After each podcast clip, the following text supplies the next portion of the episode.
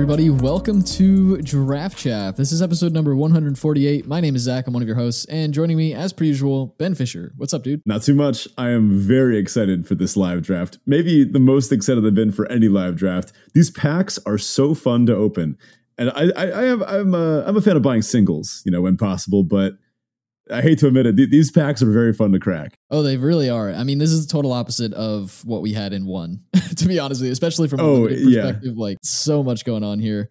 Um, so we do have our live draft this week. Uh, before we jump into that, of course, our usual housekeeping. If you're not already in the Discord, check that out. The best place to be to chat with us, chat with the aficionado community. Uh, drop your trophy decks, throw in your what's the picks. We'll be in there trying to help folks out with uh, their pick decisions. And I just fixed the scoreboarder. We had some issues with the scoreboarder. They stealth updated uh, some of the slash commands there, but I got that fixed. So you can go add your trophy decks to the scoreboard and we can keep track of who's doing really well in the Discord there. The link to that is in the I episode will. description as well as on our Twitter page. I'm sure you will. And if you'd like to support the show directly, you can do so on Patreon at patreon.com forward slash draft chaff pod. Huge, huge thanks to all of our patrons who continue to support us each and every week. Thank you so much for your support. If you want to join the Patreon, perks over there include things like our Draft Doctor series, stickers, show notes, our pre show recordings, and our Draft Chaff Hero cards signed by us and sent right to you in the mail. Again, you can check that out at patreon.com forward slash draft chaff pod. All right, we're going to skip our crack draft type thing as per usual with these live drafts and jump right into our Teferi Tibalt. This is our Roses and Thorns style of segment where Ben and I share a high and a low from the past week. So, Ben, kick us off. What's going on? I think both of our Tibalts, or both of our Teferis rather, is going to be this pre-release weekend. I mean, this was such a fun pre-release. The the vibe in the room was so just uplifting, so much different after coming off of uh, uh All Will Be One. I mean, yeah, Be One, it had its moments for sure. We, we said it was a mid set, and that's okay. But this set, this was a surprise. This was a delight, you know? Just getting the open packs and people cracking like multiple Praetors and sometimes not even ones from the set, ones from this Legends sheet that really is making this for a fun experience. Uh, honestly, just very fun packs to open, especially with all the cool alternate arts and like special printings. And uh, I, I mean, I remember a time a while back, probably like late, like 2018 or so. I, I think it was a conversation I was having with you in, in a local game store where we said, you know what? I, I wish uh, Magic cards looked more like all these fun Pokemon or or Flesh and Bl- well, Flesh and Blood wasn't around then, but what was it then? It was Force of Will, I think, was taken off. yeah. Yeah, we, we were saying like, man, I wish Magic had more special printings, more things that that looked cool like this. Uh, they did it, you know. Yeah. Yeah, it feels great. I mean, it, it, also just this this type of set, right? I mean, it, it feels kind of shenanigansy when you look at it at face value, but this whole like multiverse thing where you're just like, oh, cool, open to Thalia, cool, open this like random legend with with two of my favorite legends smacked together, like, you know, Mhm. th- those types of things make for a really fun experience. And then, I mean, eh, from pre-release perspective, right? Sealed was just a ton of fun. Deck building in Oh, this yeah. format with Sealed is so much fun. There's just so much going on. Hmm Honestly, deck building in this set was a challenge. And I gotta say, Yeah. this is a big vector theory set because if you're having trouble building a deck in the set, or that goes for drafting too, because there are so many vectors, it's best to apply vector theory, find your vector, find your lane, and hone in on that.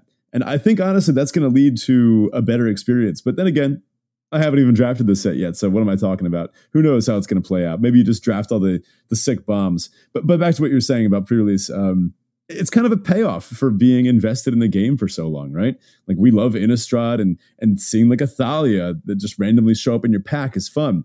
Or the companions. The set is companions, dude. Like I I loved companions the first time around, even the busted ones.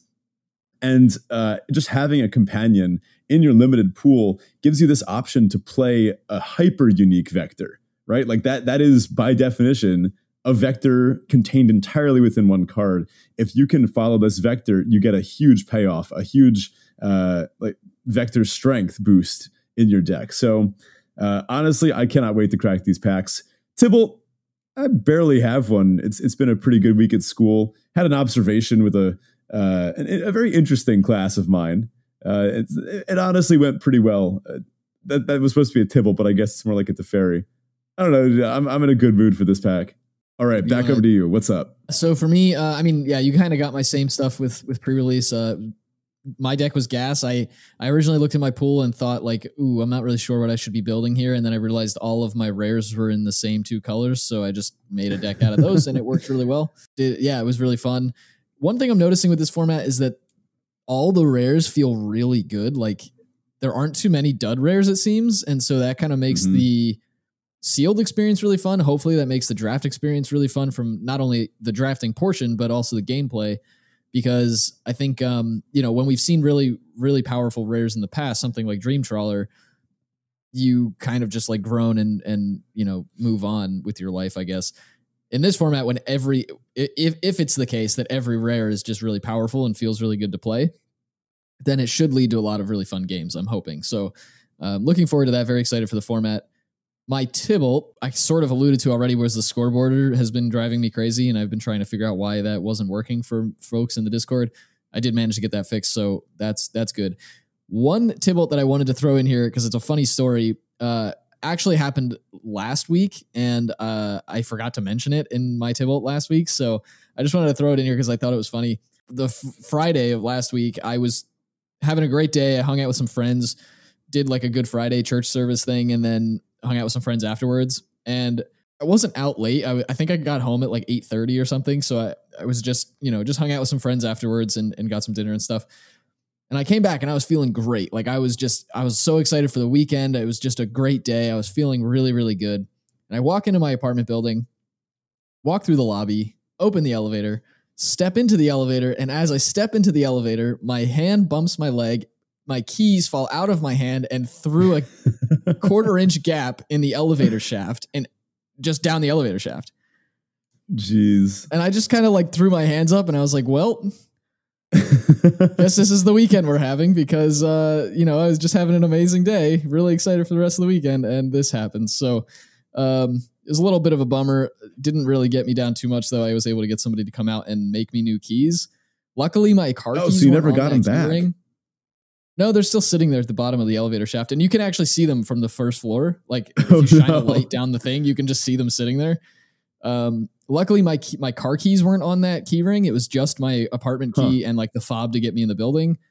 But I can also use an app from my phone to get in the building, so I don't really need the fob. So I just needed new keys made for my apartment. Mhm. Um, I have no idea what that's going to cost me, but uh, I got it done. So you know, I'm not stuck out of my apartment forever. But uh, Jeez. yeah, we'll we'll see if I ever get those original keys back. Well, you know, it serves you right for having a good weekend. I guess so, man. I guess so. All right, on to our listener question of the week. This week, our question comes from Nathan in the Discord. And Nathan asks, well, kind of a few questions, but all kind of the same question at the same time. So the question is, what are the ways that you play Magic throughout the year? When do you play on Arena? When do you play Magic Online? When do you play in person? That's a great question. Um, I, I think in recent years, I've been playing mostly on Arena. And I will say, I, I've been trying to get out to a lot of the big arena events. The opens, I make time for, uh, and the qualifier and qualifier weekends, I make time for. Uh, to really jam those. Honestly, especially as quote unquote content creators, uh, regardless of the quality of such content, uh, it's just so convenient, right? And the fact that we are getting what's a very similar experience to drafting in person, uh, just at literally the touch of our fingers. I've done a couple drafts on my phone recently, and it, it's it's pretty good. Although I will say one downside is that I don't have my deck tracker on my phone, so sometimes I'll, I'll if I've drawn like seven lands in a row, I'll be like, hmm, what, what percentage of lands are still left in my deck, and I'll go check my tracker. Uh, so I can't tilt off as effectively when I'm on my phone. uh, but anywho, I will say I've been trying to make it out to more FNMs, especially living near such great local game stores. Um, I would say I play on Magic Online when uh, good sets are there, particularly Vintage Cube. And if there's a certain constructed deck that I really wanted to test, maybe if I really wanted to test like a modern deck, I might try to build it. But then I have to deal with the card trading, and uh, that's a whole thing. You know, like I have infinite wild cards on Arena thanks to all the drafts that I've done. In person, I'll I'll say whenever I can. You know, uh, always at pre-releases. Uh, usually, if there's like an RCQ, we'll try to go out to that. Uh, and then just whenever I get time for a nice F and M, uh, I like to head out to those. But I think Magic uh, Arena sees most of my play. Then in person, and then Magic Online spikes throughout the year. Usually, the Holiday Cube is when I, I really boot up Magic Online and, come back to it. How about you?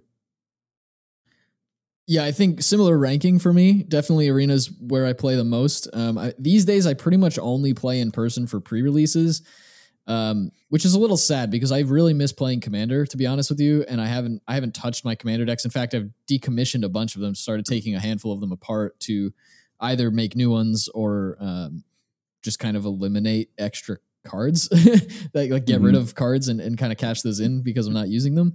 Um, definitely want to try to play more uh more commander and I'm I'm working on an Oathbreaker deck too, so I would love to get, get oh, yeah. Oathbreaker in. Um but I don't have a ton of people around me physically to play, so that's that's part of the problem. Um and you know, as as we get older, I think life just gets busier, so uh, playing in person has been tough, but I, I almost never play Magic online. I think I may fire up. Usually, when they do, uh, as Ben was mentioning, the the like holiday cube, they'll give everybody a free entry, and I will mm. occasionally fire up for that. But that's usually the extent of my Magic online play. All right, let's jump into our live draft. We are ready to dig into our very first draft of March of the Machine. Ben and I have not done any of these. I did watch a couple of drafts this time around. This this is relatively unusual for our live drafts. We typically go into it completely blind, but I did watch a couple of them. I was just too excited about the set and wanted to see how the draft experience looked. So that's kind of it. We are looking to draft probably one of the 10 vectors we talked about in the format breakdown. If you haven't caught the format breakdown video, definitely go check that out, or, or rather the, the podcast episode. Definitely go check that out. It is going to be a good primer for the set if you haven't if you haven't already heard about that. So check that out. But um we do have some other random unique vectors in the set because of the introduction of these multiverse legend cards. Some of some of them just point you in a certain direction if you're really going to try to take advantage of them. And so we'll see what we open. We'll see where we end up. And um, this should be fun. Ben, we are doing traditional draft, yeah? Yeah, we are. I think given that it's even a, a bomb heavy format, maybe we've seen a lot of these bombs so far. Uh, playing best of three helps you leverage your bombs and reduces the tilt from the games where your opponent draws theirs and you don't draw yours. Just by law of large numbers, when you play more games against the same person, like I don't know, it kind of feels like a more balanced interaction. You get to uh, weigh your sideboard into, and you know, especially trying to focus on in-person play competitively. I do like having a sideboard. I'll rank up some of the time. Yeah, one other thing to mention too with the with the whole um, bringing your sideboard thing in, there are a lot of cards in this format that are color specific. So like they do a certain thing and then they do something else if you're targeting a, a card of a certain color. And so mm. those are great cards to bring in, in, in the sideboard and are largely undraftable usually in in uh, best of one. So yeah, I mean, I'm not sure I'm going to be able to make a deck that can top my pre-release deck. I had Invasion of Tarkir, the uh, two mana battle that flips into that awesome four four dragon. I had Borborygmos and Fblthp, but the absolute highlight of my deck was Jin Gitaxias. I actually kept a hand that was six lands and a Jin Gitaxias in the finals uh, against an opponent whose deck in, in the previous game I saw was slow. They were playing like Bant mid range with a lot of uh, like slow token stuff, making a bunch of incubators. So I was thinking, well, part of it is it's it's going to flip and return a bunch of their stuff to their hand, right? So I figured if there's one way to get seven cards in hand, it's to keep a six lander. Uh, and upon keeping that six lander, I immediately ripped two lands off the top. So I was like, all right, well, this better work. Now here's the best part. Uh, I did get to activate Jin. I drew seven straight lands off the top of my library with the first activation. I was I was so shocked. I showed my opponent. I mean, it was pre-release. Like you gotta show them that, right? Thankfully, doing that did buy me time to do it all again. Uh, so I, I, just ended up flipping Jin again. And if you didn't see the board state that I had after that second flip, go check it out in the Discord.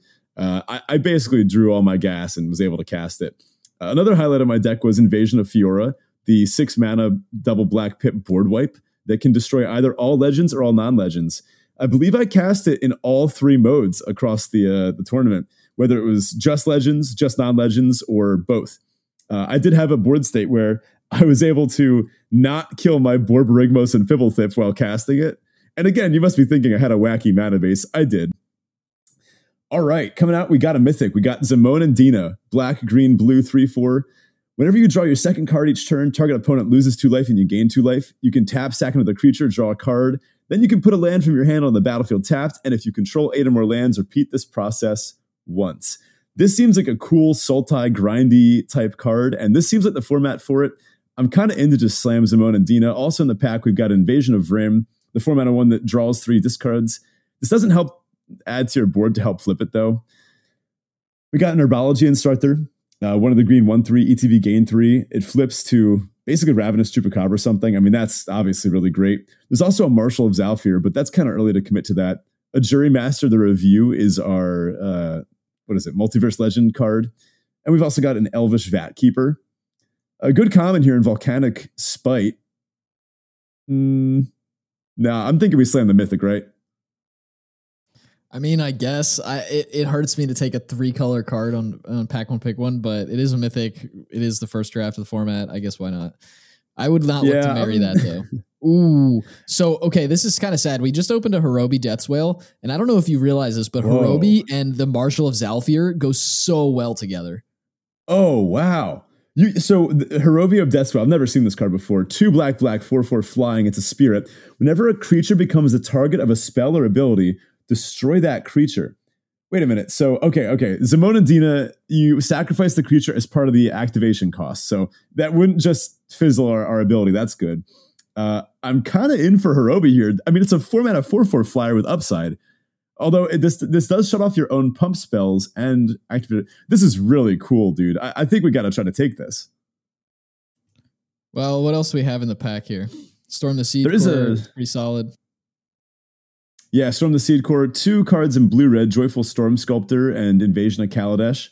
Uh, some green cards that we could hope to wheel. I was impressed by War Historian over the weekend, a Fertilid's favor. Maybe try to pick one of those up for the splash. Very Thespian's fine. I kind of want to take the rare here. Let, us get a hang on, uh, on the format. Now, I'd love to be like a green black base deck. Here we have an invasion of Amonkhet. Uh, that's the three mana, four defense. Each player mills three, then each opponent discards a card and you draw a card we have a complete the circuit. That's the uh, big convoke sorcery thing. I don't think we're doing that. There's a Phyrexian Awakening, Incubate 4. There's also, oh, there's a Blightreaper Thallid here, dude. This card really performed well in my deck over the weekend. Oh, yeah. Solid two drop for sure. Yeah, we're taking another black card. Uh, there is a Mirrodin Avenged. This says destroy target creature that was dealt damage this turn. It was actually, this is a Nombo with Hirobi Death's Whale. Uh, it, it, would fizzle, just targeting would fizzle the Mirrodin Avenged and you wouldn't get to draw the card. Uh, yeah, I think I want to slam this uh, this Blightreaper Thallid. I mean, I just found that in this format, getting to play this early uh, and then activate it when you get the chance, really nice. Ooh, looks like black is still pretty open. We got past the Yargle. I don't know if we're I don't know if we're going quite that deep yet.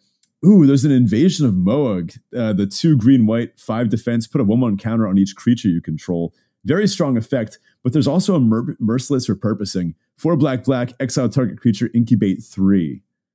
We're also going to be looking to pick up some fixing, particularly adjacent to black and green. I don't know, dude. Invasion of Moag is really strong. What do you think? Yeah, I mean, it doesn't go with pretty much anything we've drafted so far. Um, so that is something to consider.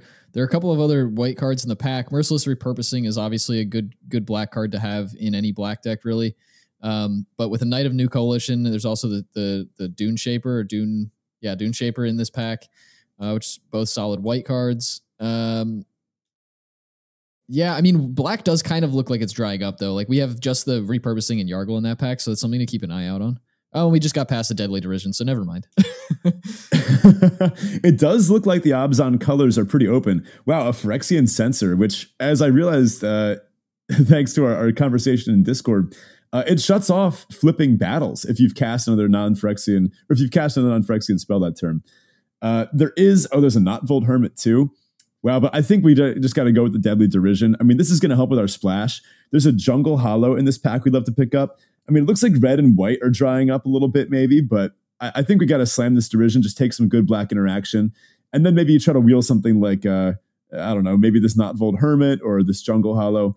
Jungle Hollow does look perfect for our deck because I love to get that Zimone and Dina in there. Also notable for them, we are going to want things we can sacrifice. I- I'm going to take this Deadly Derision though. Yeah, and I think we we shouldn't be sold on any of the the rares we've taken just yet, but it does feel like black is where we're going to end up, at least for our main color. Yeah, we just got some good black cards. We got past the Vanquish the Weak and a Nezumi Informant. Uh, Nezumi Informant, obviously very on vector with Zimone and Dina. Vanquish the Weak, uh, pretty great too, although it is a conditional kill spell. Uh, we are seeing a lot more stuff coming around. There's a Furia Judge of Valor. There's a Lithomantic Barrage, that's the blue and white hoser spell. uh, and a, an Ichor Shade and a War Historian in kind of the Grixis, or not Grixis, in like the Sultai colors as well. I'm between the Informant and the Vanquish the Weak. I'm kind of leaning towards the Informant. What do you think? I think I'd take the removal spell here just to have it. Um, even though Hirobi kind of turns interaction into removal, I think I'd take the removal spell and then just uh, hope to find another informant later. Yeah, that's true. I found a couple times over the weekend I was able to vanquish the Weak a creature as uh, my opponent activated to flip it. Really good value. Wow, we got past the tangled skyline. This, dude, this is Thragtusk. yeah, it's a much better card than I gave it credit for in in uh, early looks at the set. So definitely a good one. Um, stabilizes pretty well. This is one of those like feels like it's a do nothing enchantment, but gaining five is actually pretty relevant in a slower format mm-hmm. like this too. So Plus, giving all of your Phyrexians reach means if you have any other Phyrexians available, you're probably not dying. I mean, this is a perfect stabilizer. Uh, and we would look to pick up some, maybe some incubate small type things uh, to. Ooh, hold on. Yeah, we took it. Well, we got past Invasion of Eldraine. This is the three and a black ETV Opponent discards two cards, flicks into prickle or flips into prickle faeries. Two flying. Ah, no, this doesn't look great. Uh, there's a scoured barrens. We don't have any white things going on. Ooh, there's a Wildwood Escort and a Dreg Recycler. I mean, we're still seeing stuff in our colors, but this is just a little worse. Yeah, I don't hate either the Escort or the Dreg Recycler here. I, I think either are just fine. Uh, the Dreg Recycler goes well with the, the Zimone and Dina, right? Because it's another sacrifice card. Um, mm-hmm. We would just look to pick up more things that would be like would like to be sacrificed, but we did take the Wildwood Escort there. Yeah, this seems like a nice slow grindy deck, and we have two really solid creatures to get back in Zimone and Dina and Hirobi. We're pretty solidly in black here and starting to pick up some green cards. Uh, I'm liking this Portent tracker. We don't have any good uh, battles to go with it, but I mean, just as a as a mana dork, like th- this format seems slow, and then getting to accelerate on mana is good. We did wheel Juri Master the Revue, so black red sack looking a little bit open, and a corrupted conviction, but I don't think we have that much fodder that we're willing to sacrifice yet. Uh, let's go with the uh, Portent tracker here. Coming back around, we've got a war historian, another Mirrodin Avenged, and an invasion of Kaladesh, which I have a feeling isn't going to be a very high pick in this set at all. I don't think that's much of a single. There's a temporal cleansing left. There's a thrashing frontliner left. Yeah, I think I'm liking the war historian. Uh, just a, a, good rate creature. We do have that Mirrodin Avenged, but I think we could pick one of those up if we wanted it. I'm down for just the three mana three three. Yeah. Also, as you mentioned, a bit of a nombo with Hirobi. Um, again, I think I probably would have taken the Juri and actually looked to be more of a, a red black sack deck, especially hoping that this card that we just got past unsealed in Necropolis got passed to us. We did wheel that, so um, I would have mm. liked to to kind of use that as maybe a signal to move into red black here. But let's see where the rest of this draft ends up. I will pick up that unsealed in Necropolis. I mean, it just looks pretty solid by itself. Getting down to the dregs here, uh, we've got a coming in hot, an expedition lookout an aerial boost. I don't think any of these are making our deck, but I'll take the lookout in case we do end up playing Sultai. Oh wow, we wheeled the jungle hollow, dude. That is so good. I mean, the fact that not a single other person at this t- at this table wanted the black green, like a slow grindy land, that's huge for us.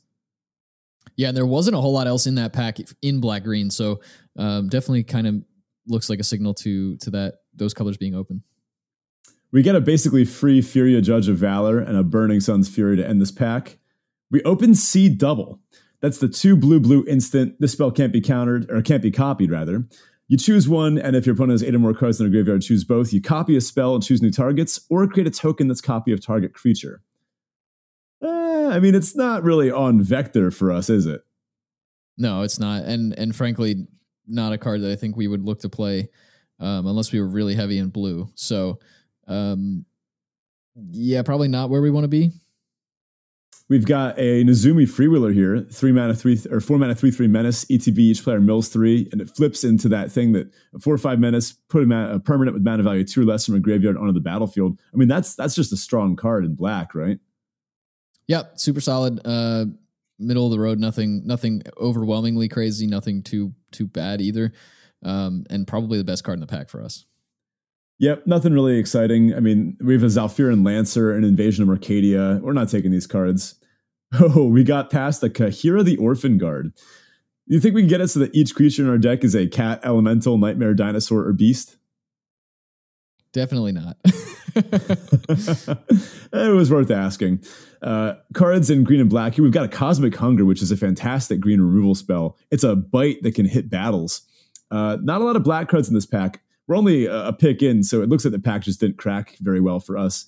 Uh, there's only a single black card in Traumatic Revelation, so I think we're going to want to pick up a green card here. We've been cutting black pretty well, uh, going the other direction. So, I mean, we might end up seeing, uh, who knows what we're going to see in this pack coming around. I- am down to take this hunger. I think it's going to be better than Kaheera because, look, we're not meeting that companion requirement, and it's not doing anything for us, even if we just put it in our deck regularly. Yeah, it's mostly going to be a vanilla 3 2 in our deck. There is a mutagen connoisseur, but we don't have nearly enough flip cards for this right now. Wow, so we do see in this next pack a Copper Host Crusher. That's a pretty big one. Uh, there's also another Merciless Repurposing. I mean, with our uh, with our Tangled Skyline, we are going to look to pick up some other Phyrexians at some point. There's a Blighted Burgeoning, which does uh, kind of what we're looking for. It, it, ramps us and incubates. There is also a, a failed conversion, the five mana minus four minus four Surveil 2. Another Marshal of Zhalfir. If there's a blue white knights player at this table, they'll be pretty happy. I'm definitely between the this repurposing. seat actually would have been a pretty solid job, uh, pretty solid spot for the blue white knights deck. Uh, I just don't know when we would have gotten into it exactly. Maybe taking that Zhalfir early, but mm-hmm. I don't know if we've really been seeing enough blue. Like we've we've had access to it with Dina and Zimone, but we haven't really just wanted it. Um, I don't know. There is also a Thornwood Falls in this pack. I wouldn't hate that.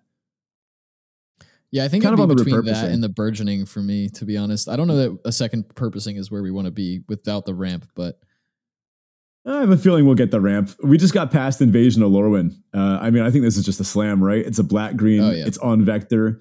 Uh, destroy target non elf, which uh, nah, that's not going to be a problem for us.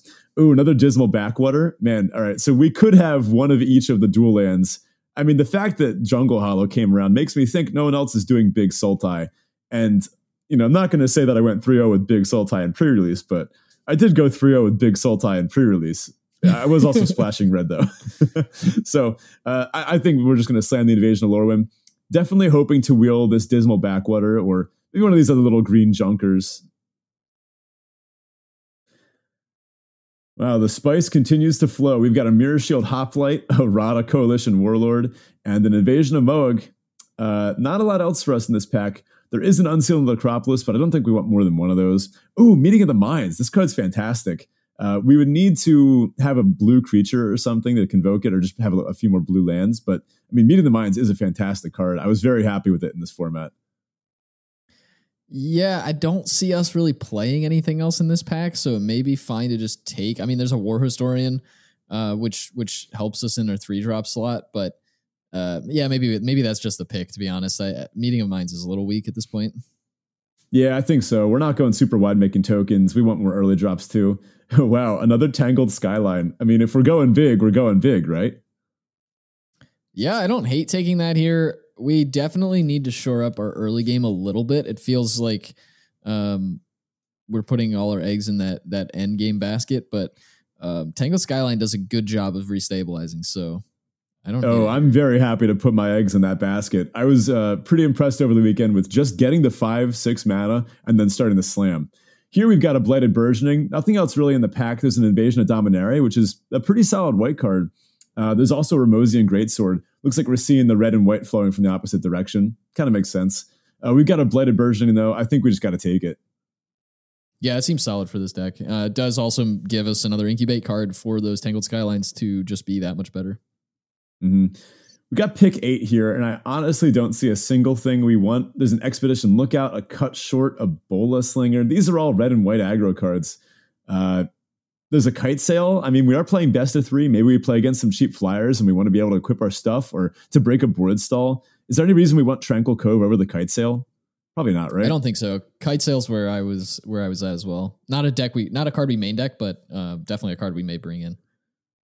Uh, I think it's time for your buddy Etched Familiar. Uh, we've got oh man, this Agar Freezing Flame in the pack still a sculpted perfection, but we're not really close to those. Don't think we need the second unsealed. I think just Etched Familiar looks like a solid little value play, right? Yep.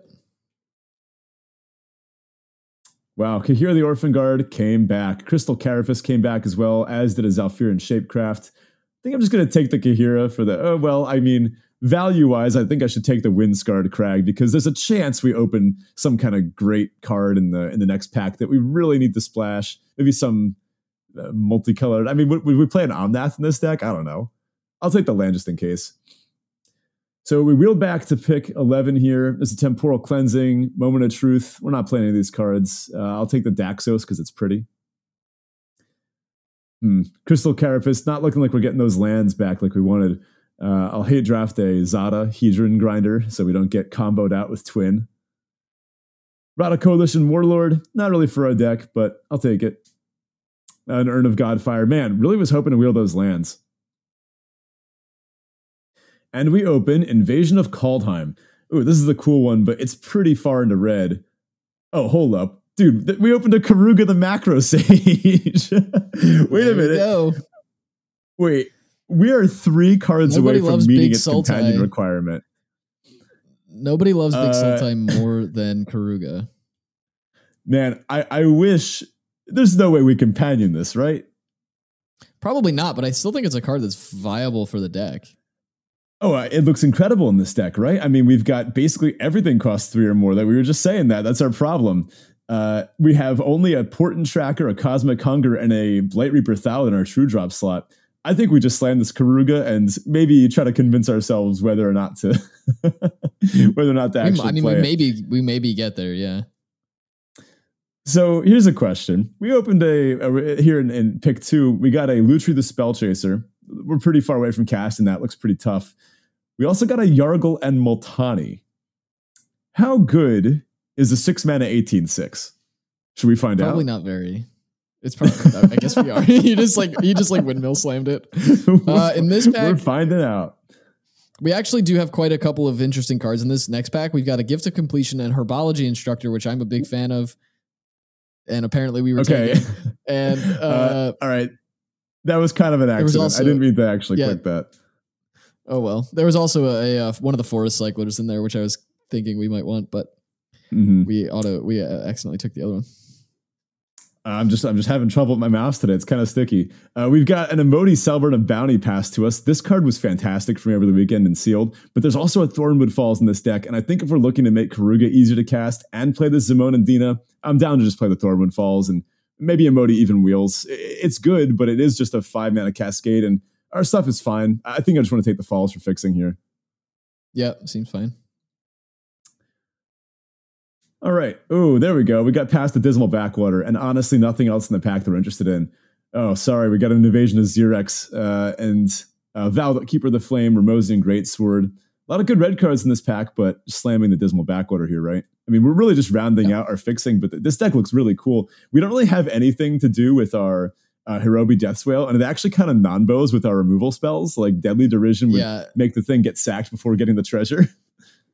Yeah, I actually don't love Horobi in this deck. It is just a four mana four four flyer, and it it basically requires your opponent kills it, but it doesn't actually.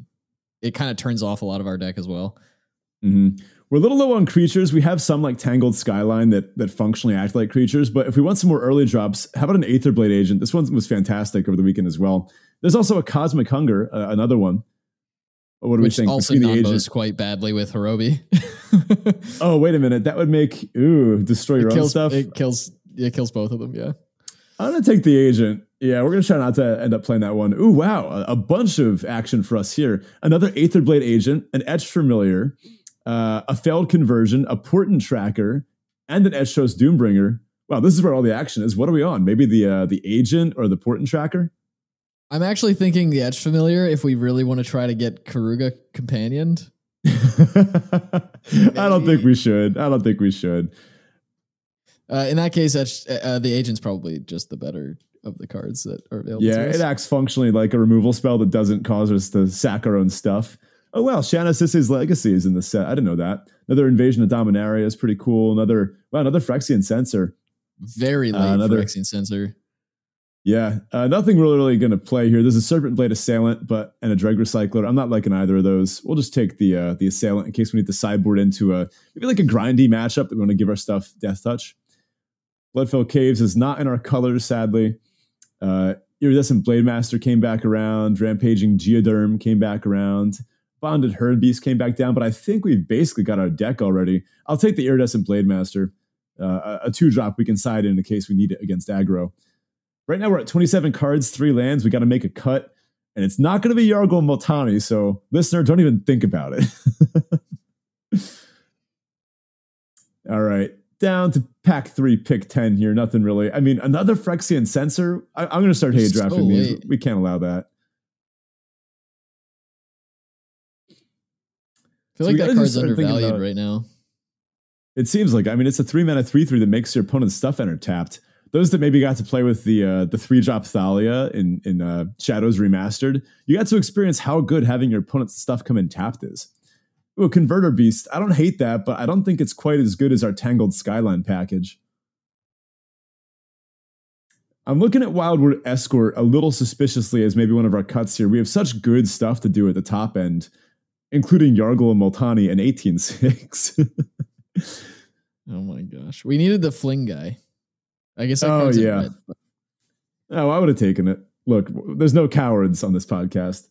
Uh, we got a Mirrodin Avenged, a tenured oilcaster, eh, another Phyrexian Censor. Uh, I'll take a Mirrodin Avenged. Maybe we sideboarded in against something. Can't really so imagine what. Though. How how much do we like Horobi here? Because I'm I'm very skeptical about Horobi in this deck. I'm actually pretty okay with it. It's a format of 4 4 flyer. And you can, in most games, we just took a couple of picks at the end there. In most games, you can be pretty happy to hold your kill spell up and just slam with a format of 4 4 flyer every turn until your opponent deals with it. Because if they don't deal with it, you're going to win the game in like three turns anyway. Uh, if they do deal with it, then boom, your kill spells are back online. Uh, and most of our kill spells are still fine. Like six mana make them sack a thing. Like it's, it's not the worst. Oh no, it's destroy. Uh oh, and this is whenever. So oh wait a minute, I didn't realize that this turns it on for your opponent too. Yeah, yeah, yeah. Wow, that is interesting. It's an interesting card to sideboard in against like a red white beatdown deck that has a bunch of pump spells because they, they can't yeah, yeah, pump true. any of their stuff. Um, yeah, it, it, definitely brings in some interesting play patterns. I saw um, Reid Duke actually drafted this card, and he drafted the black um, tandem. I can't remember what the full card is called, but it's basically it says up to two target creatures you control get plus one plus O, and some that some other nonsense. Oh uh, yeah, and, the uncommon bite spell.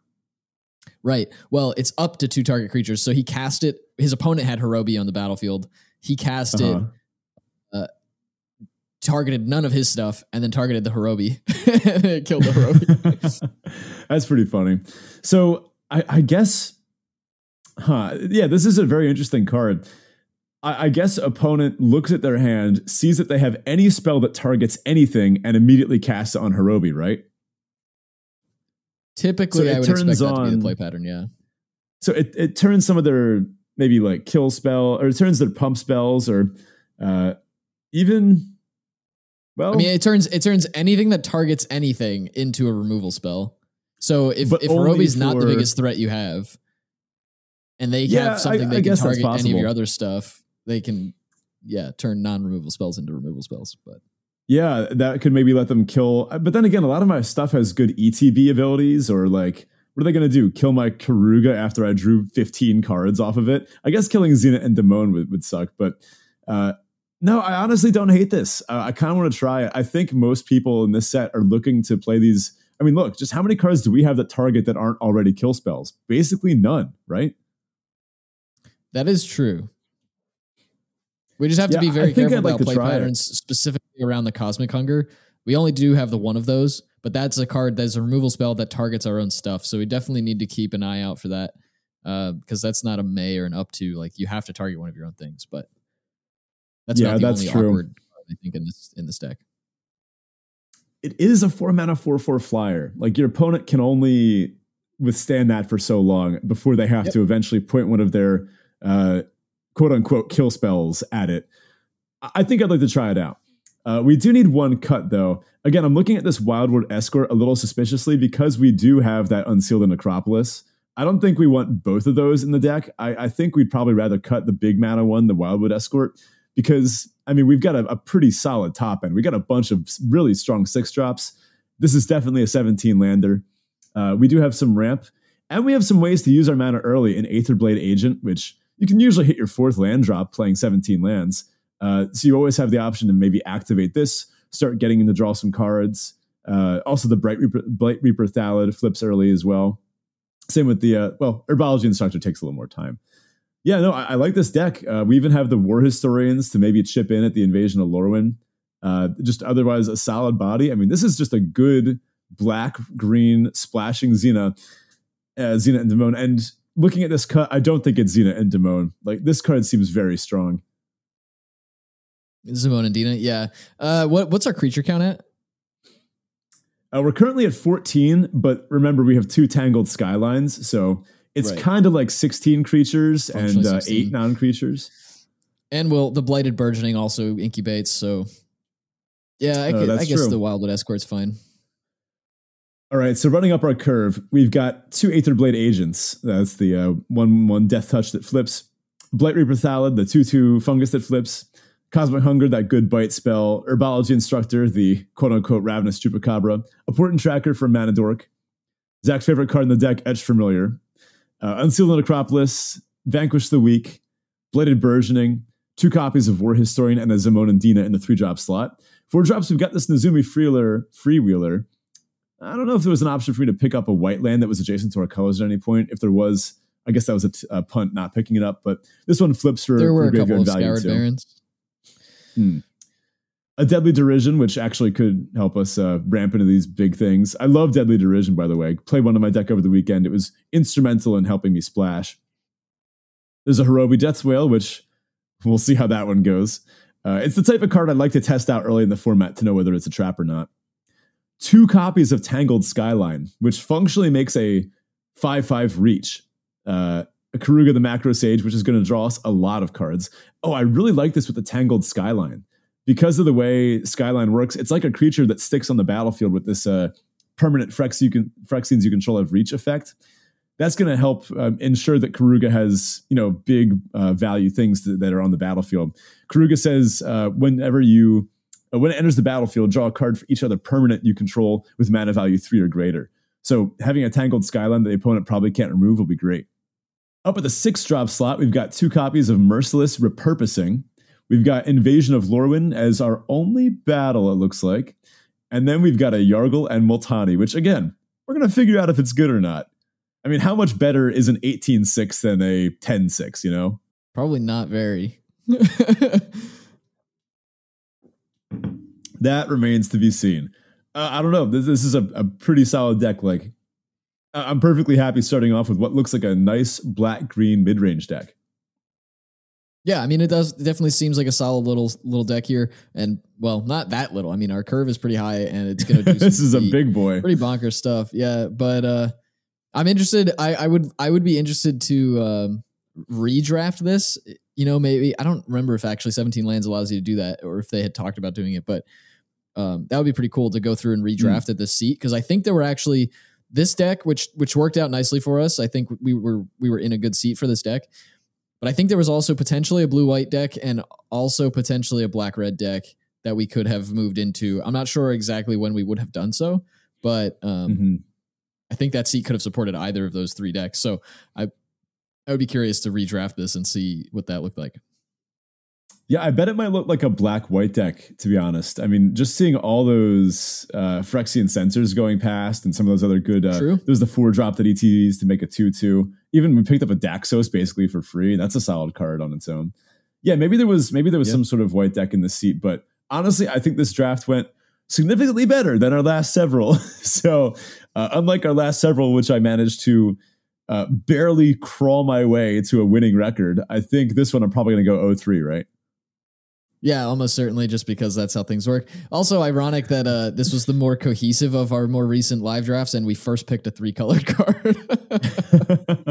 Look, once you start getting into three or more colors, it almost opens you back up again. I could have been any two color pair in the Grixis combination, and it just so happened that black green was relatively open.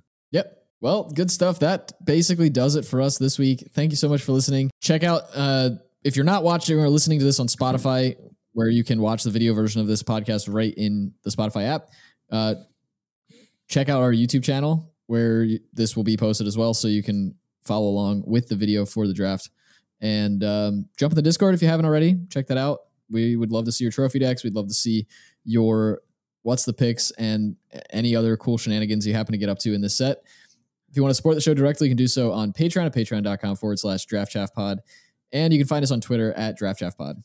Thanks, folks, and we'll catch you next week. Okay, so I have a, a controversial story to tell the listener, and I'd like to hear both your take on this and the listener's take. So I was at the dinner with some friends, uh, one of whom I hadn't really met before, uh, just kind of like through through mutual people, uh, and this guy was there. And at the end of the night, you know, we were all like getting boxes, getting ready to go, and this guy has a honestly mostly not touched plate of food. Uh, he, he had some of it, maybe he just wasn't hungry, whatever. The point doesn't really matter.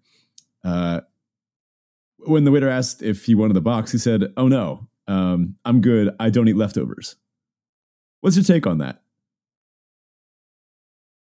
Uh, well, I'm, my initial reaction is I'm kind of baffled. Um, so were we. Like, there are so many other things that you can do with that than than- with that situation than just say, I don't eat leftovers. Like, box it up and give it to some homeless person, or I don't know, start a composting bin, or like give it to a friend, or give it to anybody else at the table. I I don't know. Like, that seems like such a waste of food that we globally waste so much of. Uh, also, who doesn't eat Yeah. leftovers? so presumably, you know, you go to dinner, you order something that you like, you know, something that you want to eat. Uh, in this case, I think it was like fajitas or something. Um, yeah, it something like that. But I, I just thought this was the funniest scenario. You know, just like I- I- just conceptually because a lot of it like was basically fresh. So yeah, you might not have even felt that bad or weird about giving it to like uh, some sort of, of of pantry because like this was basically untouched fresh food. Um, I, don't- I don't know. This this one really was a head scratcher. Uh, I'd like to hear some discourse about this in the random channel. Uh, what is your take, listener, on this? First of all, do you not eat leftovers? And if so, why? I'd, I'd, I'm genuinely very curious to hear some reasoning behind this. Yeah, I think especially like I, I could see not taking leftovers or a box or whatever if you had like a few bites left or something like okay fine yeah sure throw it out Yeah. but when it's like mostly a full plate of food and I, it, it does sort of depend on the type of food I mean like certain things don't hold up the next day Yeah, that's true. like others do so I guess that kind of makes, but like fajitas that's a perfectly fine like you can even just like scrape all the stuff off of like the tortillas or whatever you're eating them out of yeah. and make like yeah. a burrito bowl later or use other fresh tortillas the next day. I don't know. That is a little bit baffling. yeah. Uh, very excited to see the discourse that this one starts.